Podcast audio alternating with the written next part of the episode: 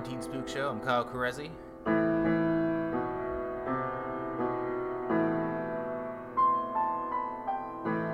Streaming at a uh, new weekly time and a new weekly day.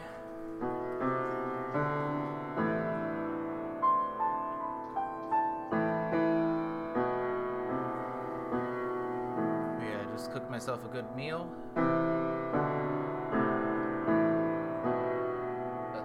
Decaf coffee by my side. I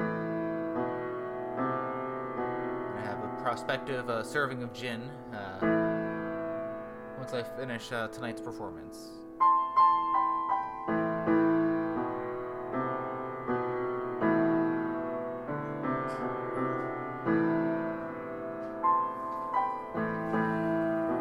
But uh, the stories are feeling ripe tonight, so I hope you're into it as well. So this is Quarantine Spook Show. This is the show where I tell improvised horror stories. I pull random titles from a jar, and then I improvise the stories from there. And the titles come from the audience, so you, if you want to submit any titles, uh, you can send them to quarantinespookshow at gmail.com. And then those titles will find their way into the jar.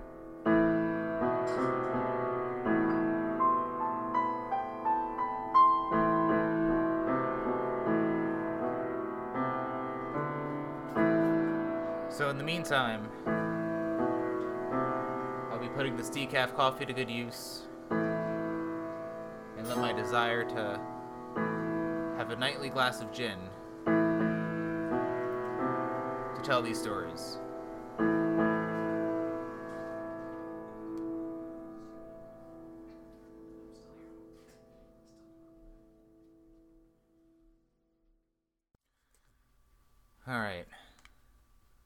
First story is called Did You Know It's Illegal to Kill the President?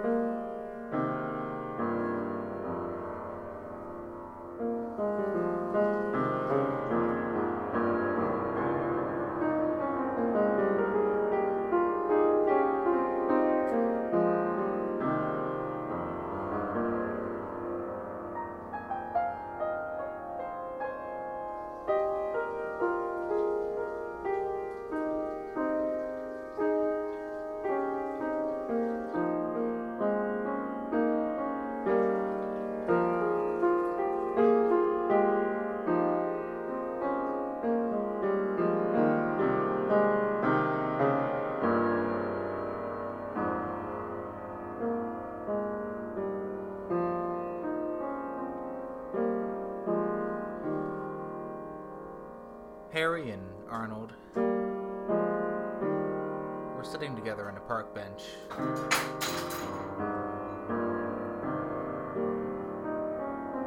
In Washington, D.C.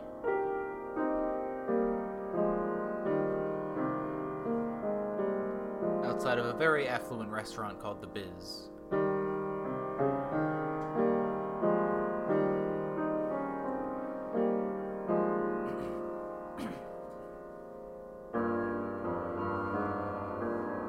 Where the uh,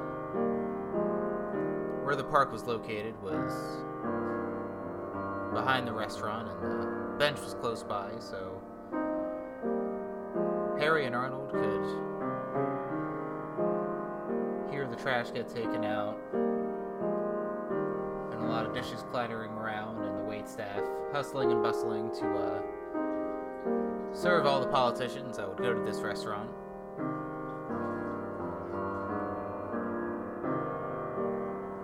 The restaurant was called The Biz, but it wasn't quite clear what biz they were in. Could it be, was it referring to the restaurant industry? Could be making a joke about politics, of how it might as well be a business? And the citizens were customers? Or at least the wealthy ones? It was hard to say. There are some rumors around town that the original owner of the biz trying to make it in showbiz to some capacity. And he started the restaurant The Biz in LA.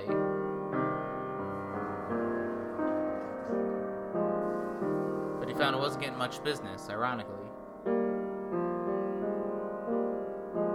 So after a brief down and out period, uh, he restarted the biz with a new outlook. Started in Washington, D.C. It eventually became a hotspot for a lot of uh, politicians in Congress and the Senate, and also the White House as well. To go and have a chat, you know, sometimes there's lobbying stuff happening. But a lot of time it was a lot of the time it was just some good old fashioned R and R. Good way for a politician to spend a lunch break.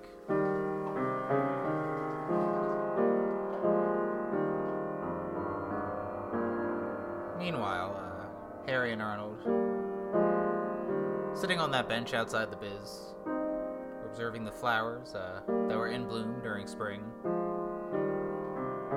During some sp- people watching, uh,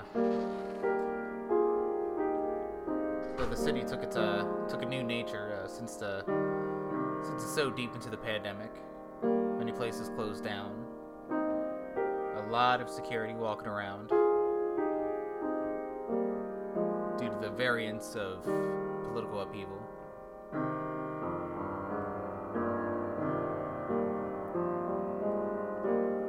Turns to Harry and he says, Did you know that it's illegal to kill the President of the United States? Harry looked at him, uh, seemed like it was out of left field, and he was just like, I didn't know we had a President of the United States. And then Arnold was like, Oh yeah, we have a we have a president. And then Harry was just like, Well, who's the president? And Arnold was looking a bit concerned. He was just like, It's uh, Joe Biden, you know, uh, Obama's VP, you know, from 2008 to 2016.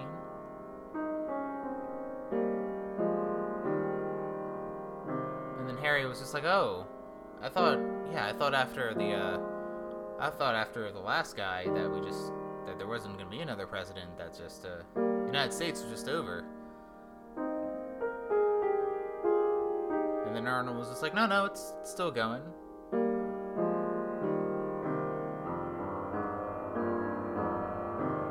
You know, where do you think all these vaccines, uh, these rollouts are coming from? And Harry was just like, well, I thought it was just, you know, uh, these pharmaceutical companies just giving them out, you know?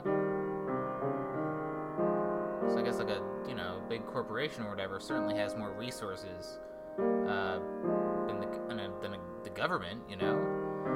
And Arnold was just like, yeah, I guess. And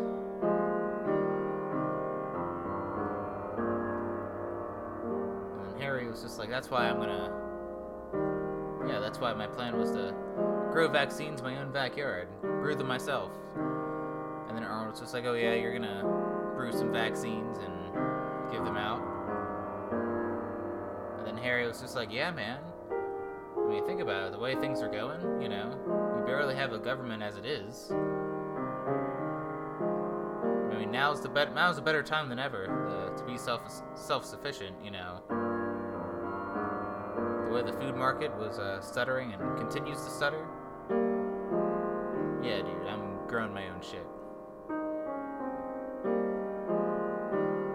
Uh, uh, to answer your question, yeah, I knew that uh, it's illegal to kill the president. You know, if there is a government that has laws, one of them is probably to not kill the president.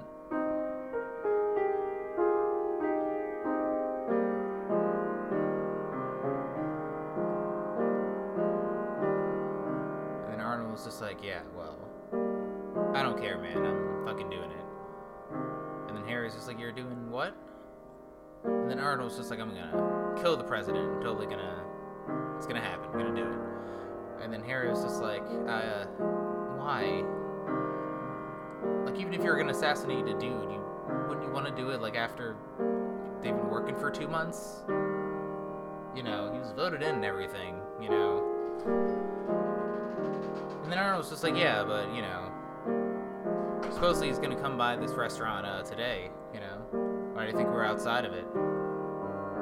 Then Harry just looked back and saw that they were outside of the Biz restaurant, which he didn't notice before. He knew of its reputation of a bunch of Washington, D.C. Uh, politicians coming in. And then Harry was just like, uh, I don't know, man. He's gonna have like a team with him, Secret Service. Especially now, you know, under these, uh, I guess, precedented times at this point.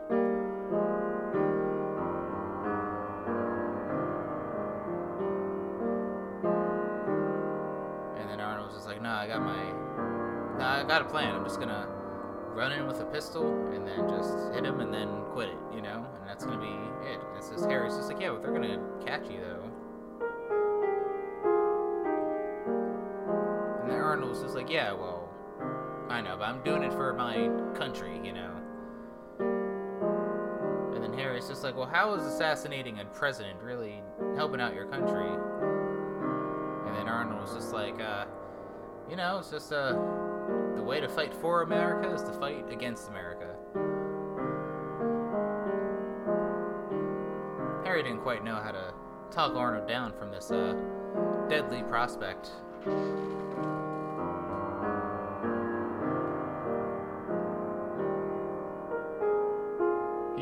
Lot of complications in the way different uh, factions formed in the country. And he didn't quite know what Arnold's political beliefs were so he didn't know quite how to speak to him.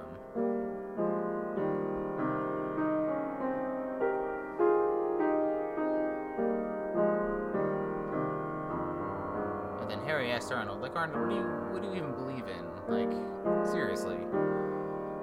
And then Arnold was just like, Well, I believe in uh things not being shitty, and I think if I kill the president, I think it'll be things will be less shitty.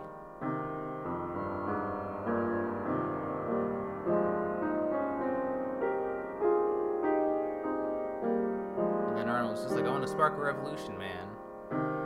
And Harry was just like, yeah, well, that's cool and all, but there's a lot of messy aftermath uh, that comes with a revolution, you know.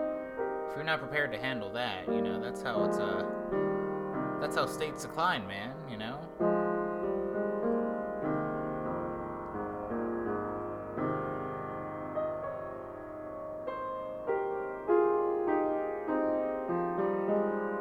And then Arnold was just like, ah, fuck it, I'm gonna do it. And then he gets up and runs toward the toward the biz.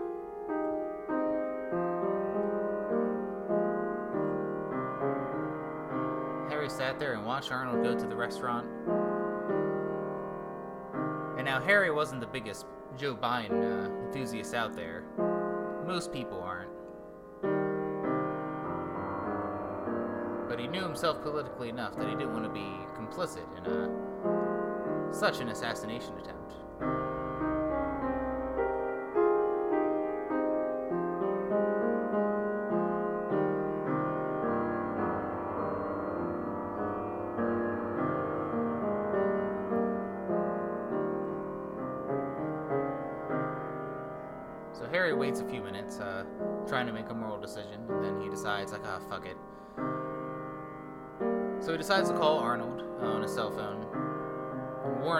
Going to tell uh, law enforcement or Secret Service or whatever about this plot.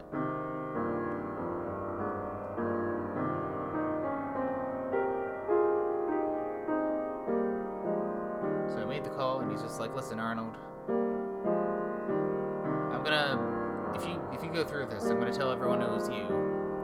So really think about it, you know." And then Arnold just got really excited on the other end, like, dude, guess what I found out? Then just like, what now? He didn't quite trust Arnold's uh, acumen uh, toward discovering facts and new information, or at least not even not even well thought out judgments or opinions. He just really went with the wind of uh, political ideology rhetoric so Harry groaned and he's just like, alright, well, what is it, Arnold? Arnold was just like, it's actually not illegal to kill the president, it's totally legal.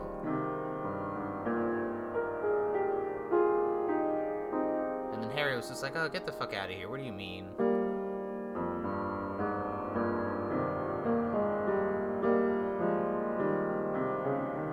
And Harry was just like, yeah, man, it's not illegal at all. You know, apparently there was some sort of a law that kind of skirted through, you know, under the Trump administration that's uh, totally legal to kill the president, you know? Guess he was really fucking bitter about having to leave office, but uh, yeah, we can, we can fucking go for it. And then Harry said, it's just, you know, just because something's legal, it doesn't make it good, you know?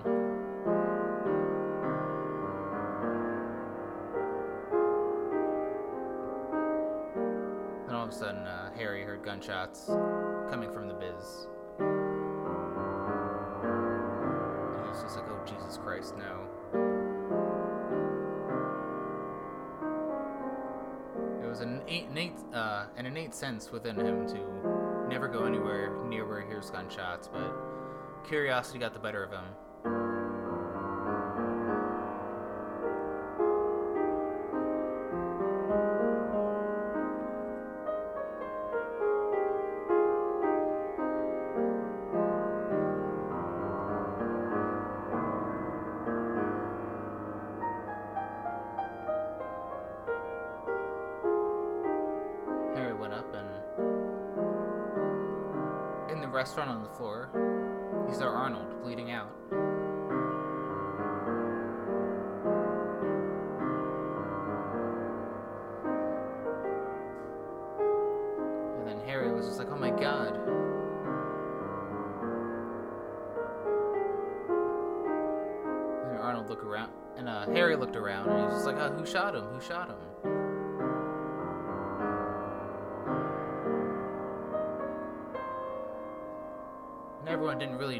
Arnold bleeding out on the floor, and they just kept eating.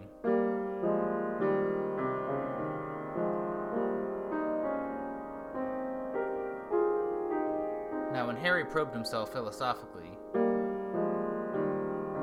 assassinations were not beneath him.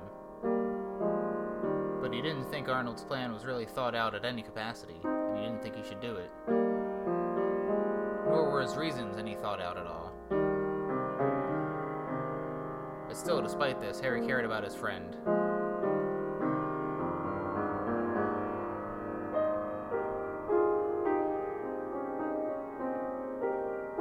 He shouted around, was just like, well, who shot him? Who did it? At first, he thought the president showed up and a Secret Service person uh, gunned him down, but the president wasn't around. Just a bunch of people dressed as politicians. He didn't quite recognize any of them.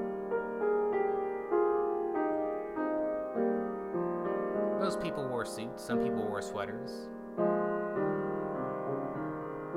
The way people's uh, attire of dress changed was also a sign of the times.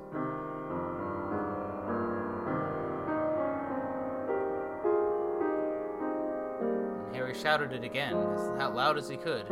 Who shot my friend?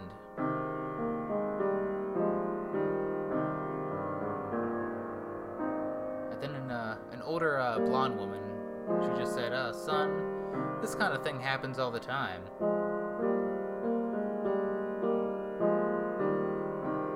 And then Harry's just like, what the fuck do you mean this happens all the time? Like, he's bleeding out. We'd still save him. So he picked up Arnold and he tried to carry him outside. He started calling 911 on his phone for an ambulance.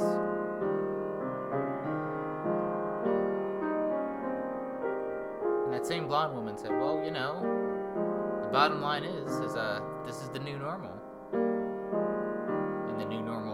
People get shot all the time.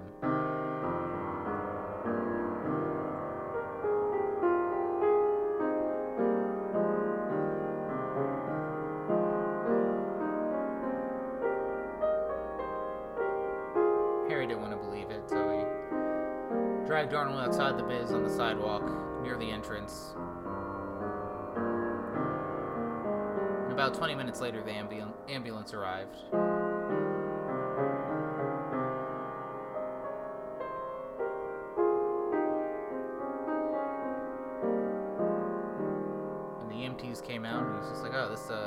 Guy here."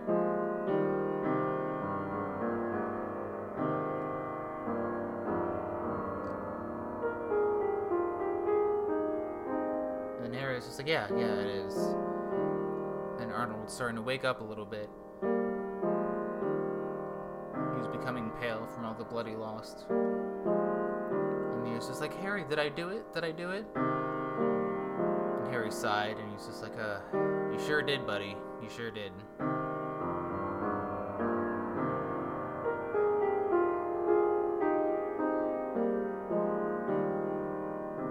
And they put him in the ambulance, and he watched Arnold drive away, and he contemplated for a bit.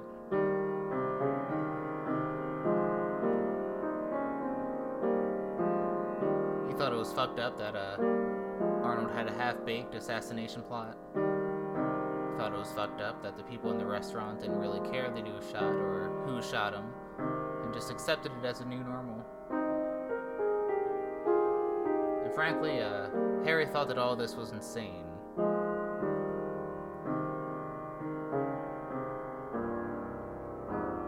But then he thought about it and he thought, does that make me the insane one? To think that all this is fucked up?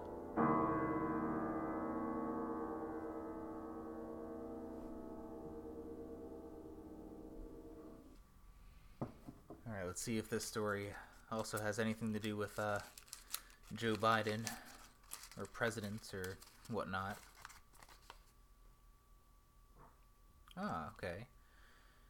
This next story is called How Did We Get This Lost?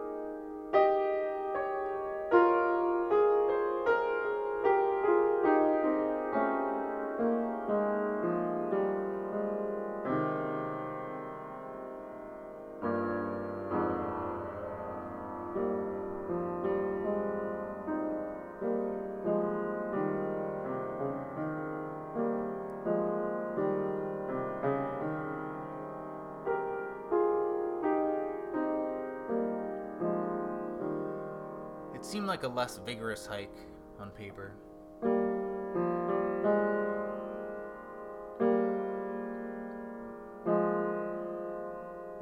When Carrie told Julie about it, she was just like, yeah, we gotta fucking go up the mountain, man. Should be, it's a, you know, it's a lot of miles, but it should be a breezy hike. Julie didn't think really much of it, and she was just like, yeah, I can fucking go for a hike. As her partner, Julie loved Candy more than every more than anything. But sometimes Candy had some real batshit ideas. I thought Julie wasn't down for a good hike. You know, she always liked to take pictures of uh, the woods and like derelict cities and whatnot, and old buildings that have gone through transformations uh, during the past several generations. So it was true that she had a heart for exploration and discovery.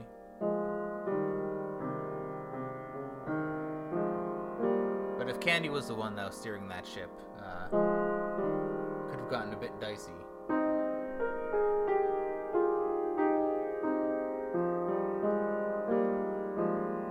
One time, Candy uh, convinced Julie, uh, against her better judgment, to go on a cruise. That would drop by a bunch of uh, cities, um, islands in the Caribbean. And then Julie was just like, yeah, that sounds really cool.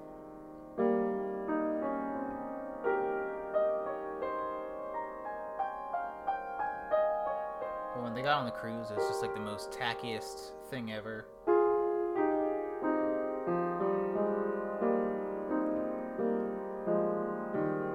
The people on there were vapid. The performances were hack.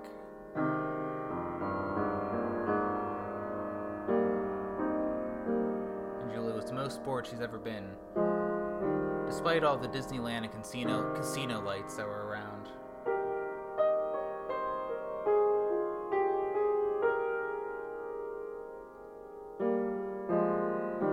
But Candy knew this about herself that she was someone who uh, got carried away with certain prospects.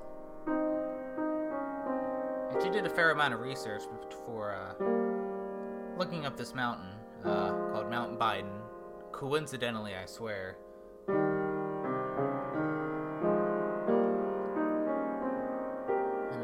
was just like, "Yeah, Mount Biden seems like a good, uh, good, good mid ground between like a vigorous hike and like a easygoing hike, or like an easygoing walk, rather. You know, like it will be a bit of a challenge, but uh, it'll be fun. It'll be fun by the end of it." And then Julie was just like, "Okay, okay, I'll, uh, you know what? I'll bring my camera and we'll fucking get into it. We'll climb this goddamn mountain." And then Candy was just like, "We're gonna climb this goddamn ma- goddamn mountain." And they both shouted together, "We're gonna climb this goddamn mountain!"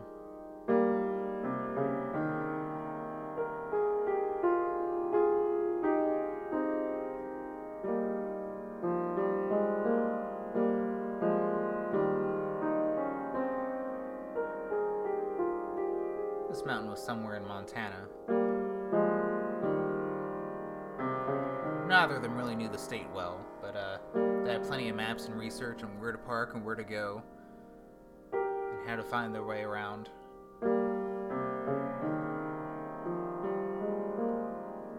So then they started their hike. They started part way up the mountain. They didn't do the whole thing, certainly. Their plan was to get to a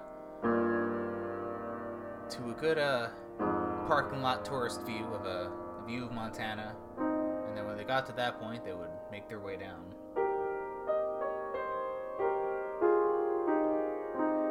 And it would start off as a good hike. They were catching up relationship wise.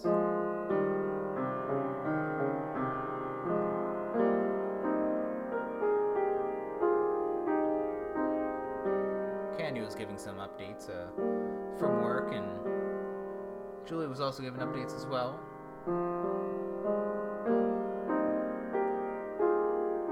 Even though since the pandemic they've both been uh, at the house more often. But they did consider it important to take times to really uh, tell each other about their souls and whatnot.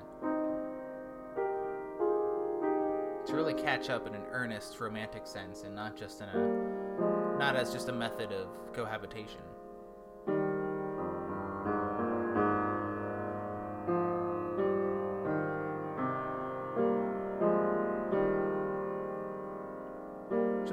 Taking pictures all along the way. She would stop and they would stop and start again. Candy would get a bit impatient at times, but she knew it was important to Julie to really immerse in the lens and really capture memories and perceptions and experiences.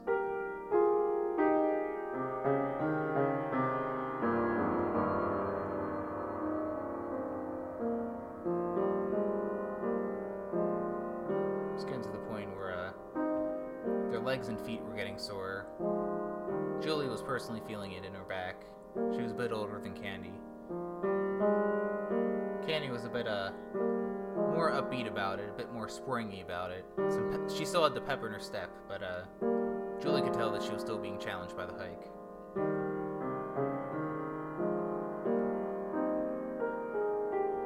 So at one point, when Julie's out of breath, she's just like, "Oh, it's a it's a long mountain." And Candy was just like, "We're almost there, almost there."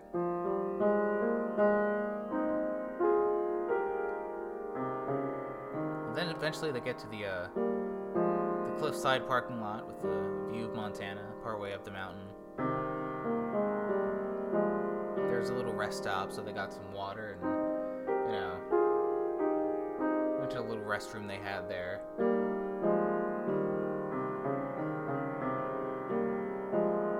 They took a bunch of pictures. They started to relax a little bit, you know. They didn't bring a lot of food, but they had some snacks and they were munching on it and drinking some water. A really good midpoint to a good day. So they spend time uh, at that cliffside view for about 30 to 40 minutes. Then Julie says, oh, "You know, I'm getting pretty tired. I think I'm, I think I'm ready to uh, head back down the mountain." And Candy was just like, "Oh." And then Julie was like, "Oh." And then Candy was just like, "Well, I'm thinking, you know, if you're into it, that we can climb the full way up the mountain."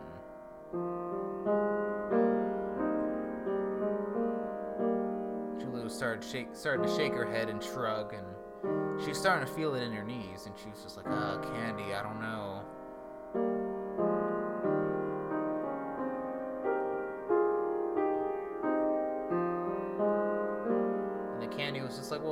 Already like two thirds up the mountain as it is. You know, it's just another third up there, right?" and then we'll just head back downhill, which is a much easier thing.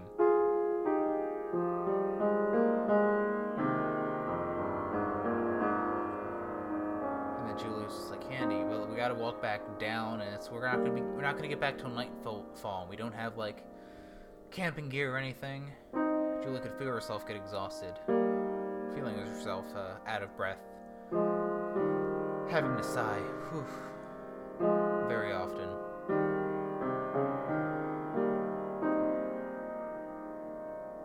Candy was getting a little upset. She's just like, oh, "Come on, Julie, we just we can we can make it. We can climb this goddamn mountain, right?" And then Julie remember what remembered why she loved Candy. She was just like, "Yeah, I guess we can climb this goddamn mountain if we wanted to." And then was just like, "We're gonna climb this goddamn mountain." So once again, against Julie's better judgment, she got up and shouted, We're gonna climb this goddamn mountain. And they both both cheered and hugged and kissed, and it's a very touching romantic moment. But no one else was on the cliffside view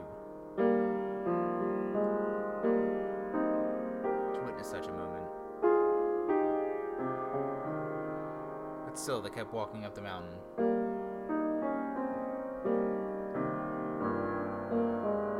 Julie grabbed a walking stick to ease off of her knees a little bit.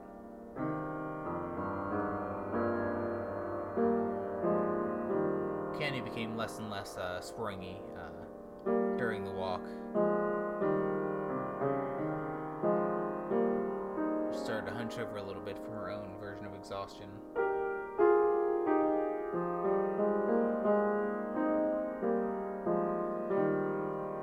Cloudy day, so it started to get darker faster than they expected. And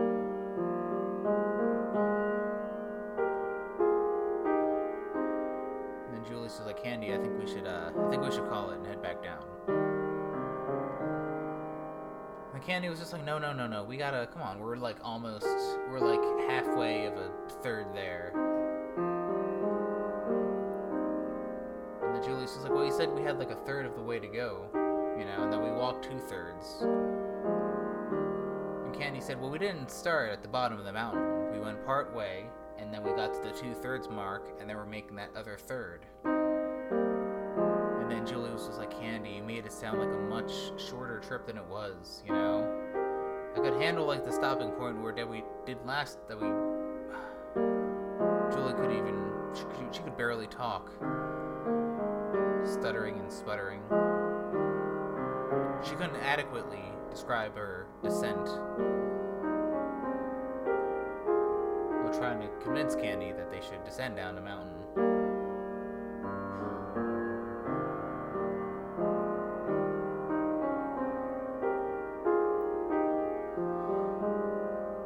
And Candy turned to her and she said, You really want to go back? And Julie said, Yes, yes, I do. Candy said, Okay.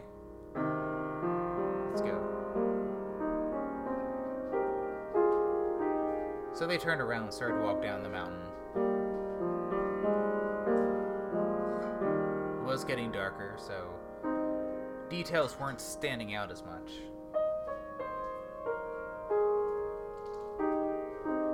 But despite that, despite that fact, the mountain area started to seem a little bit different. And while they were retracing their steps, they started to walk uphill again,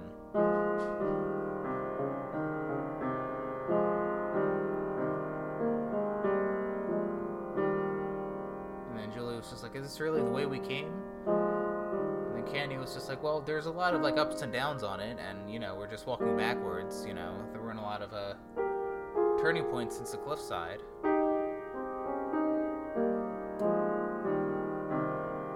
And then Julie was just like, "Well, we should have gotten to the cliffside already, you know."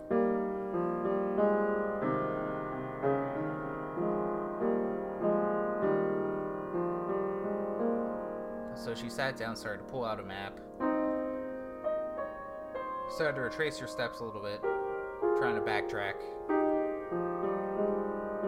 And then she mutters to herself, This doesn't make any goddamn sense. And then Candy was just like, What what doesn't make sense? And then Julie was just like, The map, the map is wrong. And then Candy was just like, What do you mean it's wrong? Just like, I don't know how it's wrong. It's just wrong, you know. The way we went isn't what's being shown on the map. This looks like a.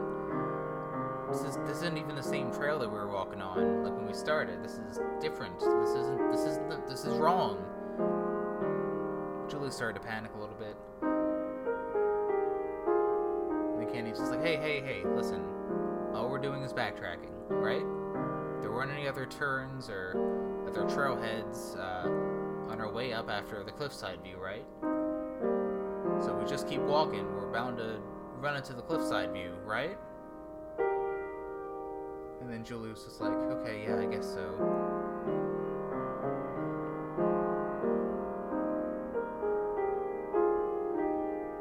And then Candy was just like, if we get to the if we get to the parking lot uh, when it's too late and uh, we're beat, uh, try to call like a lift uh, to like or a cab to get to the cliffside parking lot and then drive us back down to our car. You know, we can handle this.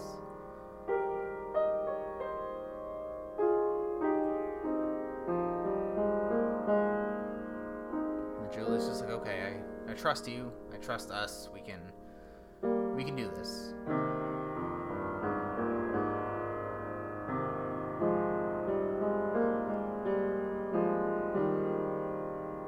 They kept walking. And that's when things started to get a little strange.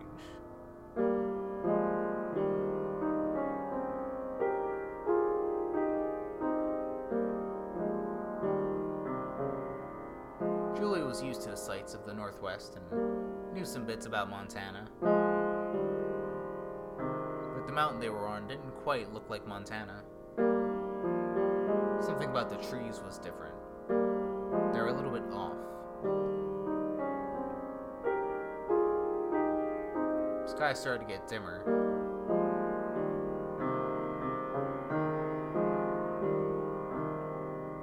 Instead of getting cooler, it was starting to get hotter.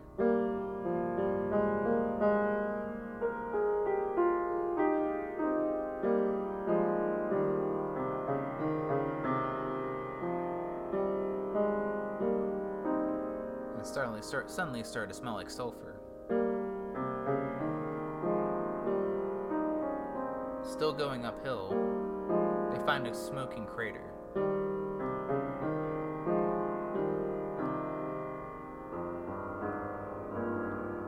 They don't get too close to it, but they get as close as they can to try to figure out what it is.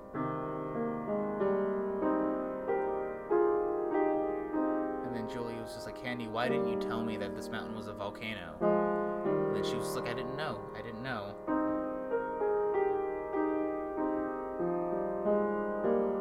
And then Julie was like, Well, we didn't pass the mouth of a volcano uh, on our way here, now did we? And Candy was just like, No, we didn't.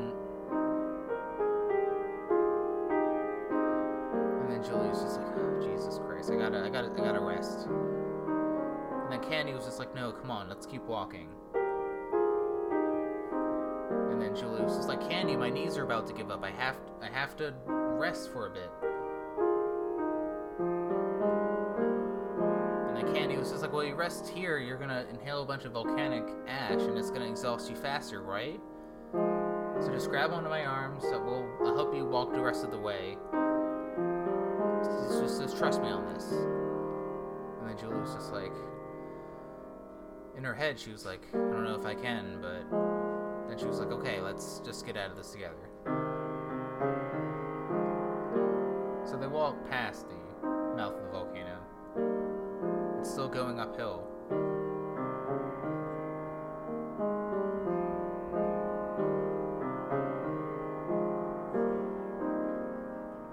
When they were driving up to the mountain, Julie it didn't the mountain didn't strike Julie as a steep mountain.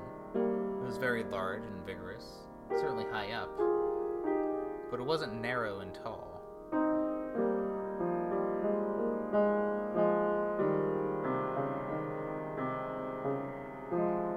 Eventually it was nighttime, clouds were still in the sky. But they can see uh, clouds rest on the area where they were. Julie was having trouble breathing from the high altitude.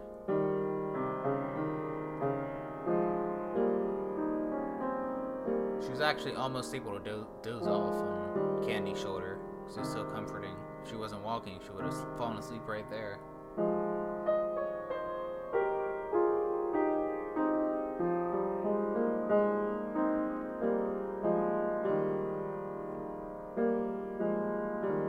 And at this point, they both know that something's off. So it wasn't quite as jarring when they saw skeletons along the trail as they went upward.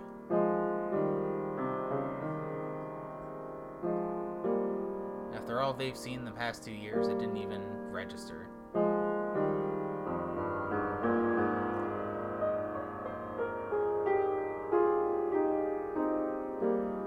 Eventually, Candy stops and looks back at the high view that they're at. It's gorgeous. They can see Montana and beyond. Down also, and she's like, "It's that? Is that?" And the Candy says, "Yeah, that's the that's Mount Biden. That's the mountain that we went to."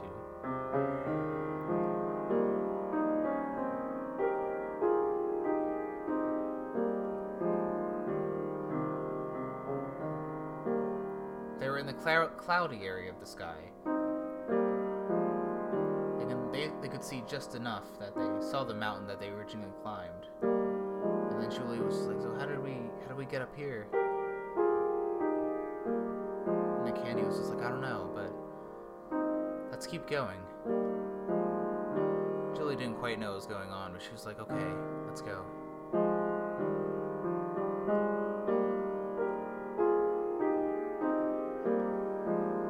So they keep walking. And Candy starts to give out a little bit, and then Julie says, "I can, I can walk on my own for a bit."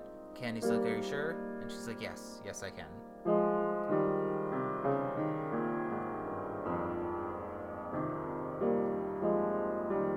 Eventually, they walk on a terrain that's all clouds.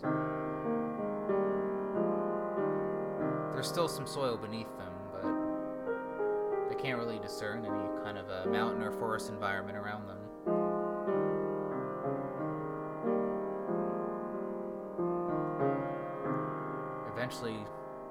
See nothing but stars.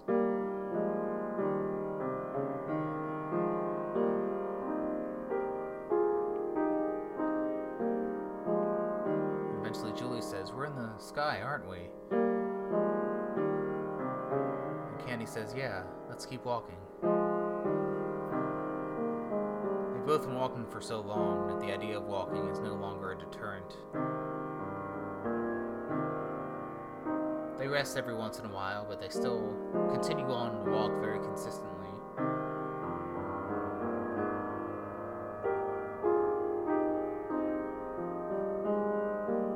They're a bit delirious and they don't have any grip on their environment, but they look back again and they can see Earth and the moon itself.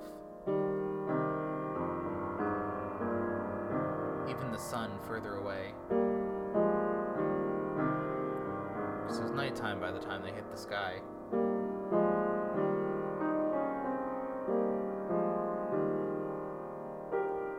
And then Julie was just like, I never knew mountains could be this tall.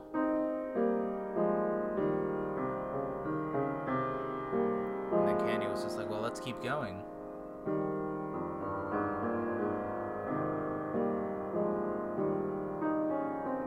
Julie takes out her camera and starts to take pictures.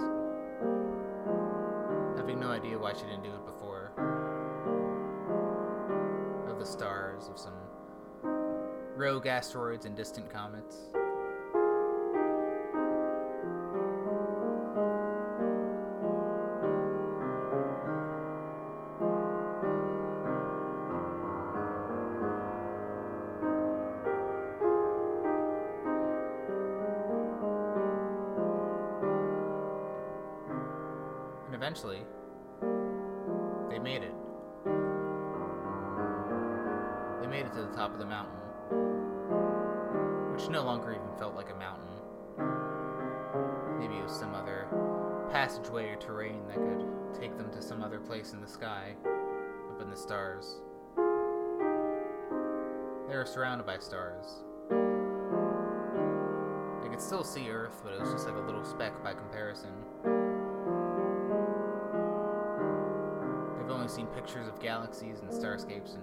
Photos, or from what they can see from Earth. But never just being purely in it.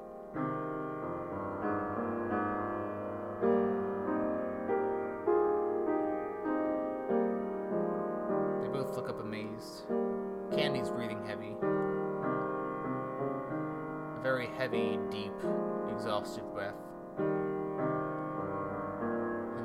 Pats her shoulder and it's just like, Candy, we made it to the top of the mountain. And the Candy said, We made it to the top of the goddamn mountain. And said, We climbed the goddamn mountain. And then they both started to shout it together We climbed the goddamn mountain.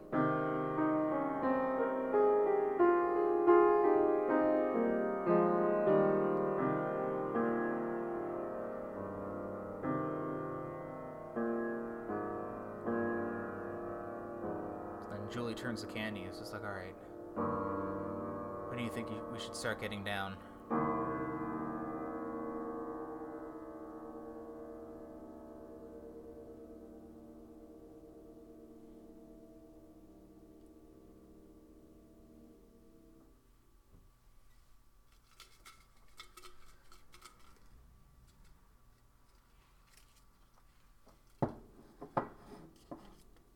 Uh, I always like a good love story uh, mixed in with the horror tales.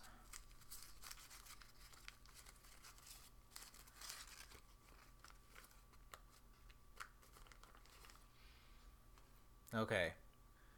This next story is called Cheek to Cheek.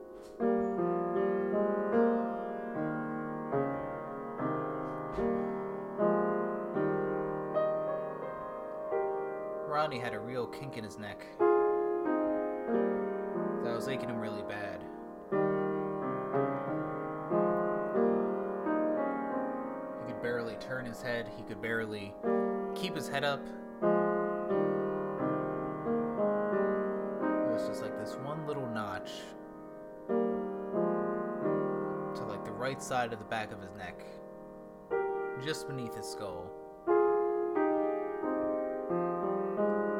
And as he reckoned with his aging body, you know, it would flare up from time to time and he'd accept it. He would do stretches when he could, you know, to try to help out in the long term a bit.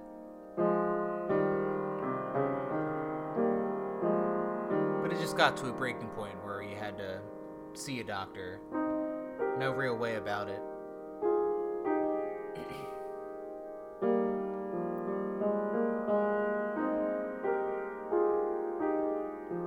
Didn't always trust doctors, you know. Even though most of them did have a expertise of, no- of medical knowledge.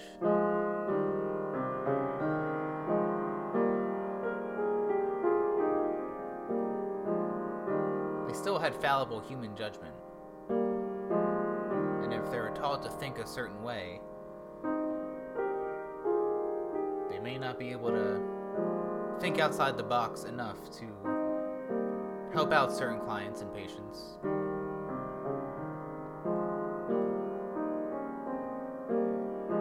So Rodney was in a lot of pain, and he couldn't function in life in any way because the pain in his neck was so severe and inconvenient.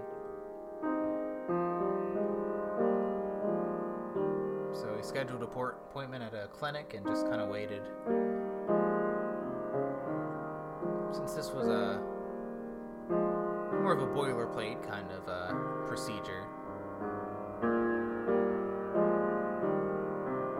he thought be fine.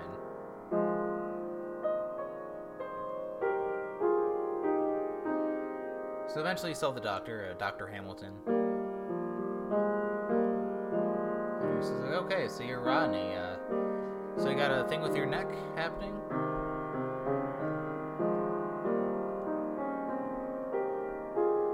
Then was just like, yeah, it's just I can't, I can't, I can barely move my neck. Uh, it hurts to hold it up. You know, I'm like uh, horizontal most of the day because this uh, pain in my neck is so severe. I need one of those neck pillows like 90% of the day. And then the doctor was just like, okay, well, uh, let me do some tests real quick. So then what he started to do was just like he kept poking it. He's like, does it hurt when I do that? And then Ronnie was just like, yes. Poked it and flicked it a little harder. How about here? And then Ronnie was just like, yes, it hurts. It's very painful. It's one specific muscle and it's a real pain in the neck, literally. Dr. Hamilton was just like, okay, I just had to make sure that you were actually in pain. And then, then real quick, he grabbed uh, Rodney by the back of the neck and squeezed real hard. And then Rodney was just like, how? And then Dr. Hamilton was just like, okay, I just wanted to make sure that it was real.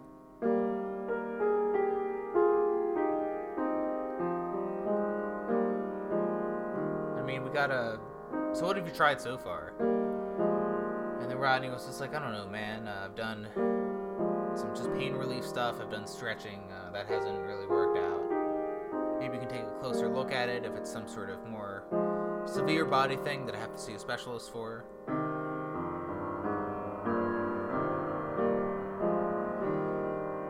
And then Dr. Hamilton was just like, "Well, I can I can take an X-ray for you if you'd like." And then Ronnie was just like, "Sure, that sounds that sounds great. I'll pay it out of pocket. Just please, just do something."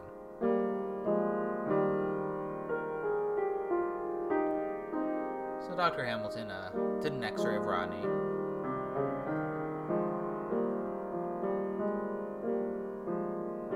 And they, he was able to process it pretty quick.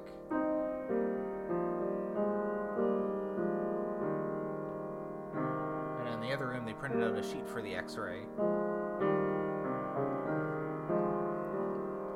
And then he brought uh, brought the X-ray in. He was like, "Okay, so uh, Rodney." Uh, Dr. Hamilton looks at the X-ray and starts to space out a little bit.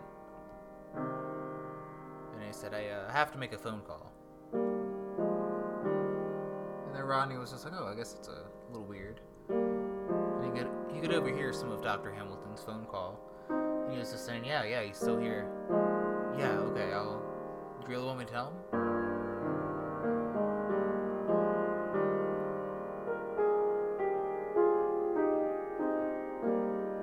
They talk for a little bit longer, then Dr. Hamilton hangs up the phone.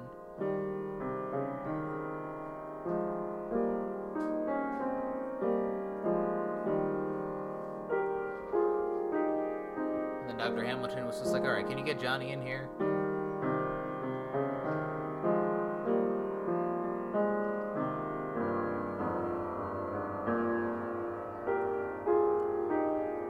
Rodney was just like, well, what's, what's going on? And then Dr. Hamilton said, Alright, um, how determined are you to fix this little kink in your neck? And then Rodney was just like, I just want the pain to stop, you know? I don't mind some aches and sores from uh, from time to time, but this is it's too much. I really want to remedy this thing uh, as efficiently and safely as quickly as possible. Dr. Hamilton was like, okay, well, this uh, kink in your neck, it's a very, it's very rare. It's not just a sore pulled muscle or anything like that. It's uh, I guess the way to describe it is kind of like a cyst in the inside of your neck. Truly, we don't really know that much about it. But we do know that it is deadly. And it will kill you if you don't treat it quickly and swiftly. And Rodney was just like, oh, is a, what's the, what's the term for it? And Dr. Hamilton was just like, fiber peroxide uh, cytosis. And then Rodney was just like, I don't think I'll remember how to pronounce that. And Dr. Hamilton was just like, it's okay, no one does. We'll just call it a kink in your neck, alright? Suddenly there's a knock on the door, and uh, Dr. Hamilton's just like, alright, come in. And it's uh, Johnny, apparently someone that works on staff.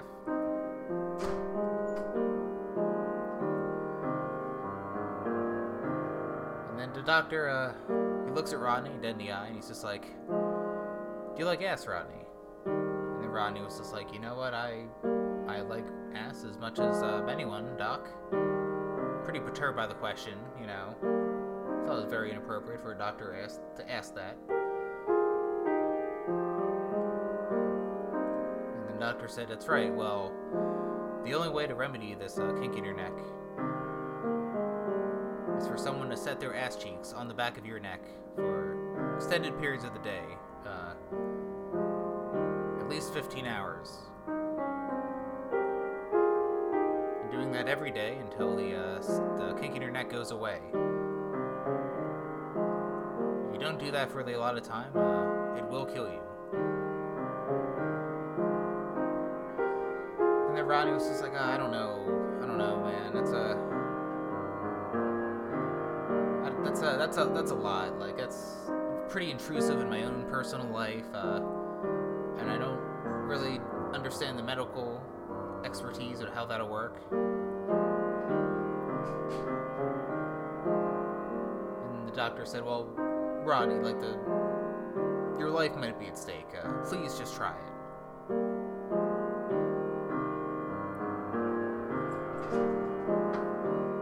But then Johnny started to undress, and then the doc said he's very, you know, he's very clean. And then Rodney was just like, I don't, I don't know this person, I don't know. And then suddenly, uh, Johnny set it at his ass down on the back of Rodney's neck. And then the doctor said, Well, how does that feel? And then Rodney was just like, Well, that's, you know, actually, it feels a little bit better. I can move my neck a little bit now. And then the doctor said, Do you think you can do this for extended periods of time? And Rodney was just like, I'll, I'll try. So Rodney was given a prescription of uh, about 15 hours a day uh, for someone to uh, display themselves uh, cheek to cheek uh, on the back of Rodney's neck. Different people would come in and do it. Johnny and Sydney and Sasha were regulars.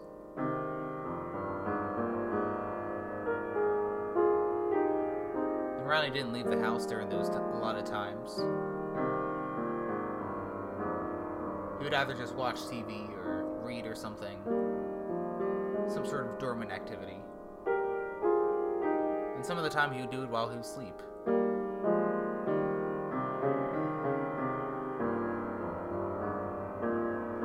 And it went on like that for about three weeks. And eventually, the kink in his neck uh, eventually went down.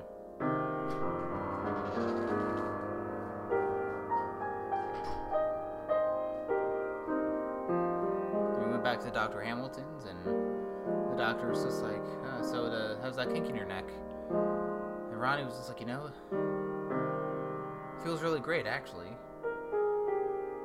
generally, I'm generally surprised how much I feel good. You know, I can twist my neck all around now.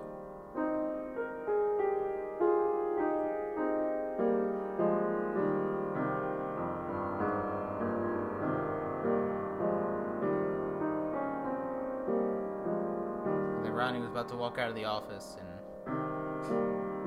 he was just like, "Hey, um, you know, besides uh, being at a uh, a medical thing, I actually uh." enjoyed those uh, professionals, uh, you know. And then Dr. Hamilton just uh, pulled out a card with a number. It's just like, here, call this number if uh, if you ever need a if you ever need a certain kink fulfilled. And then Rodney was just like, ah, thanks, Doc.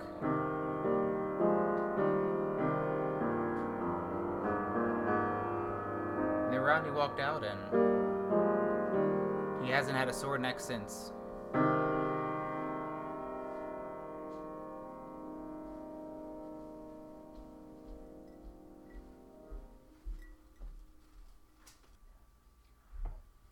Alright, I'm going to read one more story.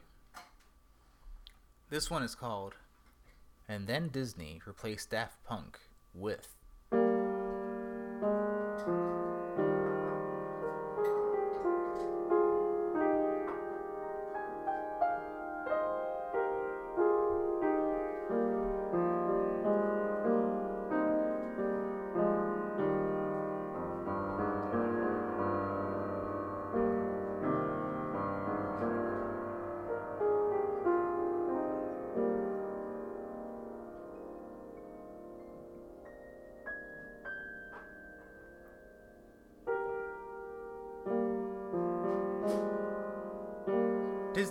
Production schedule for feature length films uh, started with the pandemic. The one thing they did have on the docket was a new Tron movie.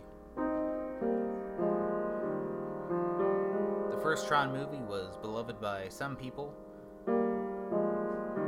The second Tron movie, not so much. But with this, with this uh, third Tron movie, they really wanted to knock it out of the park.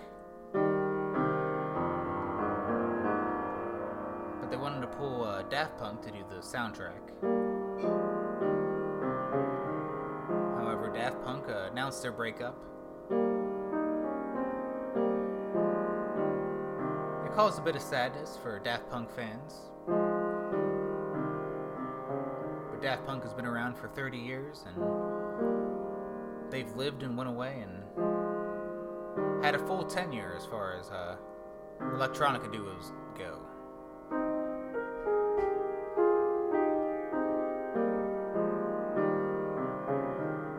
This left Disney with a new inquiry. Who are they going to do? Uh, who are they going to recruit for the soundtrack uh, of the new Tron movie?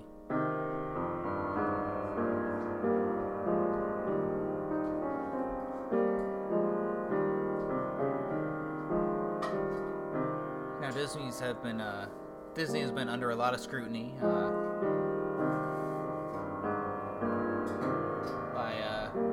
governing a monolithic uh, pop culture uh, throughout the world, not leaving a lot of room for artists that are not aligned with the brand of Disney to really break through in terms of show business or anything like that.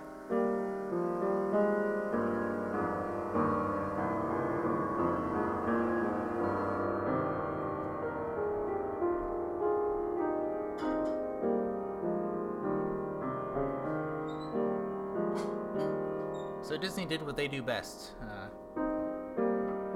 they hosted uh, committees and playtesting. They'd bring random samples to watch certain uh, Tron movies and listen to certain music. They try to figure out the best combination of what people would want in a Tron movie. They thought they could bring uh, new electronica stuff to the front. Maybe they could try something new.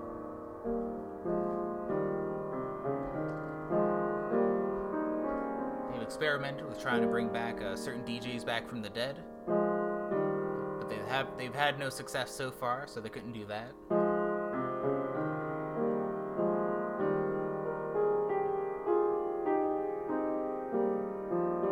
So when they did these screenings of uh, both music and uh, videos and movies uh, for these random Disney fans, the results were very inconsistent. The truth was that die-hard Disney fans didn't quite know what they wanted, just that it was more Disney and uh, a lot of it. And there's one executive uh, who was in charge of finding a new soundtrack and hosting these uh, committees and meetings.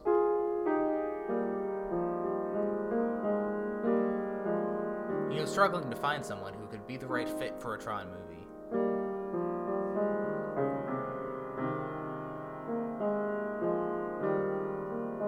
Him and his assistant they were going through records and data, and he was just like, "There's just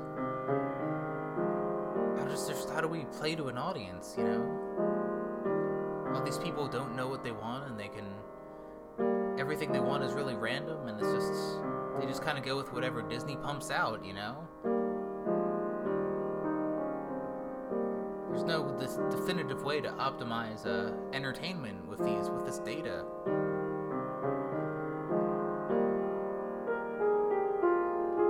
And the assistant was just like, "Yeah, you might as well have like a bunch of screaming jackals for the soundtrack, and people would listen to it." Then the executive look at, looked at the assistant and gave a big smile. Then the assistant smiled, and then they hugged because that's when they knew. They decide to recruit a bunch of screaming jackals uh, for the next Tron movie.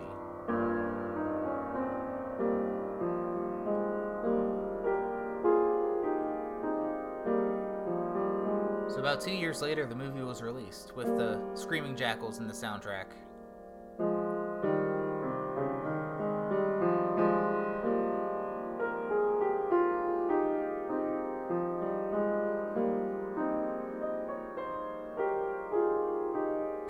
Quite get it at first. You know, they would just watch a movie with these uh new new graphics about more Tron shit, and then they were just like, yeah, well, it's just the movie was okay, but just like all these fucking screaming jackals and the soundtrack, it didn't really make any sense. Didn't fit the vibe of the movie at all. You know, I didn't really get it.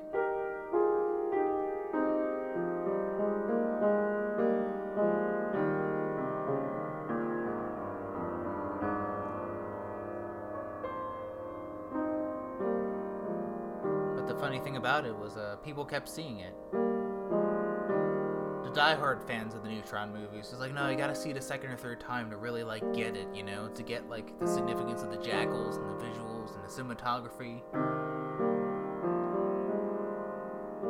And that's how the new Tron movie became a slow hit.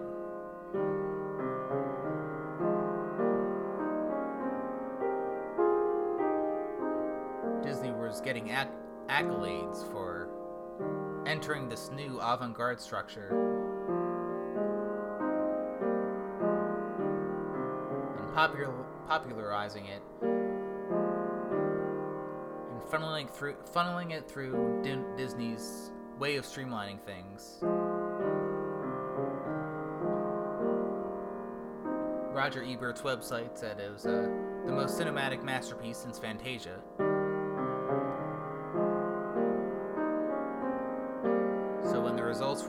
Disney was just like, alright, we gotta do more weird shit.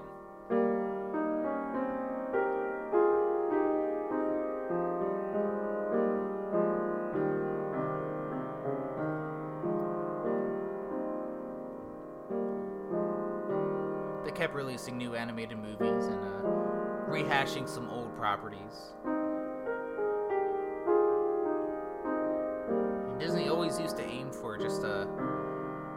General blanket of just like good feelings and adventure and proficiency in craft.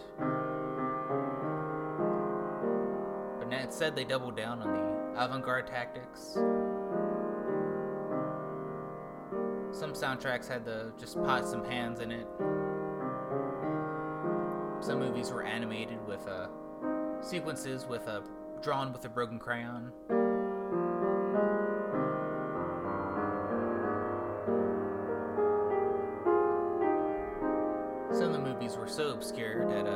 David Lynch watched it, and he was just like, "Yeah, I had no idea what was going on."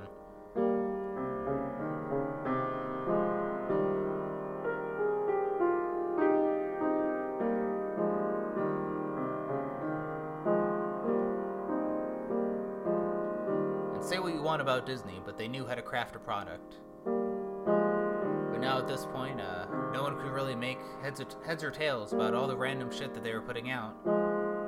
People were calling it bri- brilliant because it was Disney.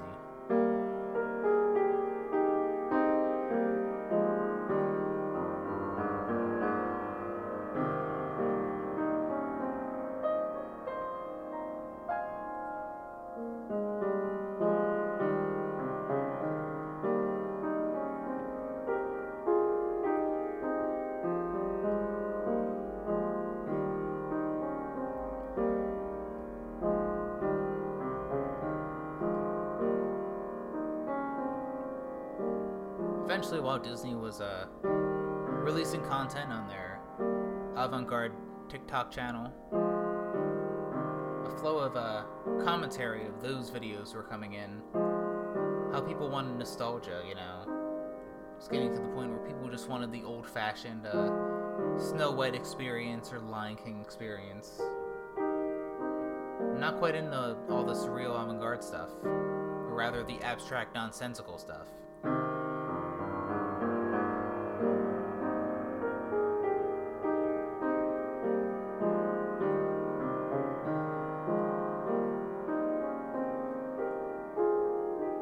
So Disney eventually, uh, as a company that's governed by their audience, they, or supposedly, at least by their audience's taste, they received uh, the commentary and then they started to do more rehashings of uh, classic Disney, you know. Flowing animation and music and whatnot. And all the merch that could come with it.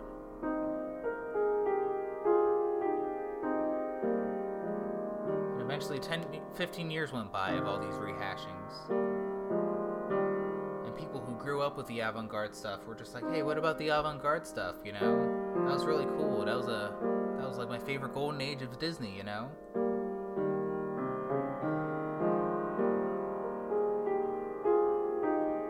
So then Disney started to release uh, reboots and rehashes of their uh, avant-garde feature experiments.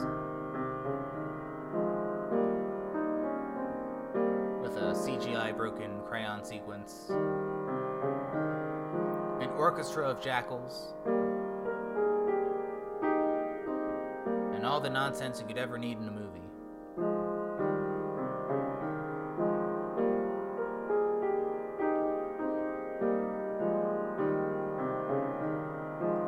And then people were starting to complain that just like, oh, they're just tapping into nostalgia once again you know, not really doing anything new, inventive anymore, you know. Their uh, avant garde tactics were just, uh, though something that started off new and strange and intriguing, supposedly. It just was something else that entered the Disney vortex. It just became a commercialized property to pump out and to make money.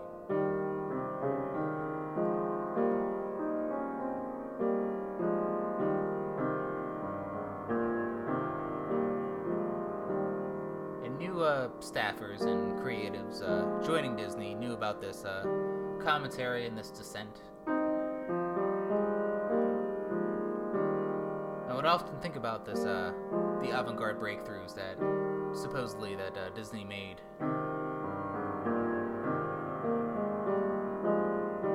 And Disney is such a monolith that it seems impossible to do anything new within those confines.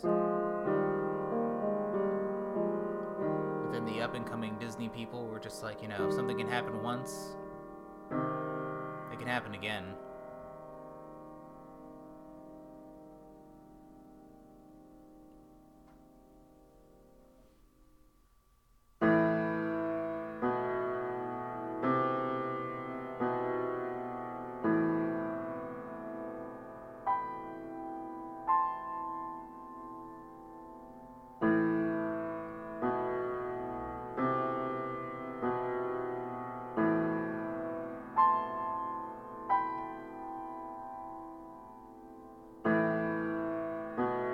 Val's Quarantine Spook Show. I'm Kyle Carezzi.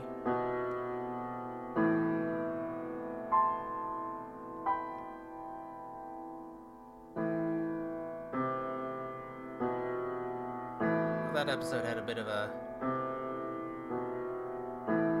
grab bag of themes and subjects, uh, political abstractions, uh, good old fashioned love conquering a mountain.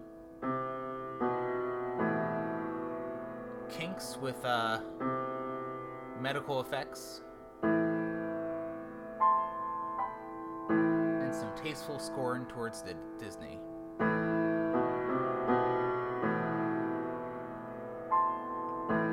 This has been Quarantine Spook Show. I'm Kyle night.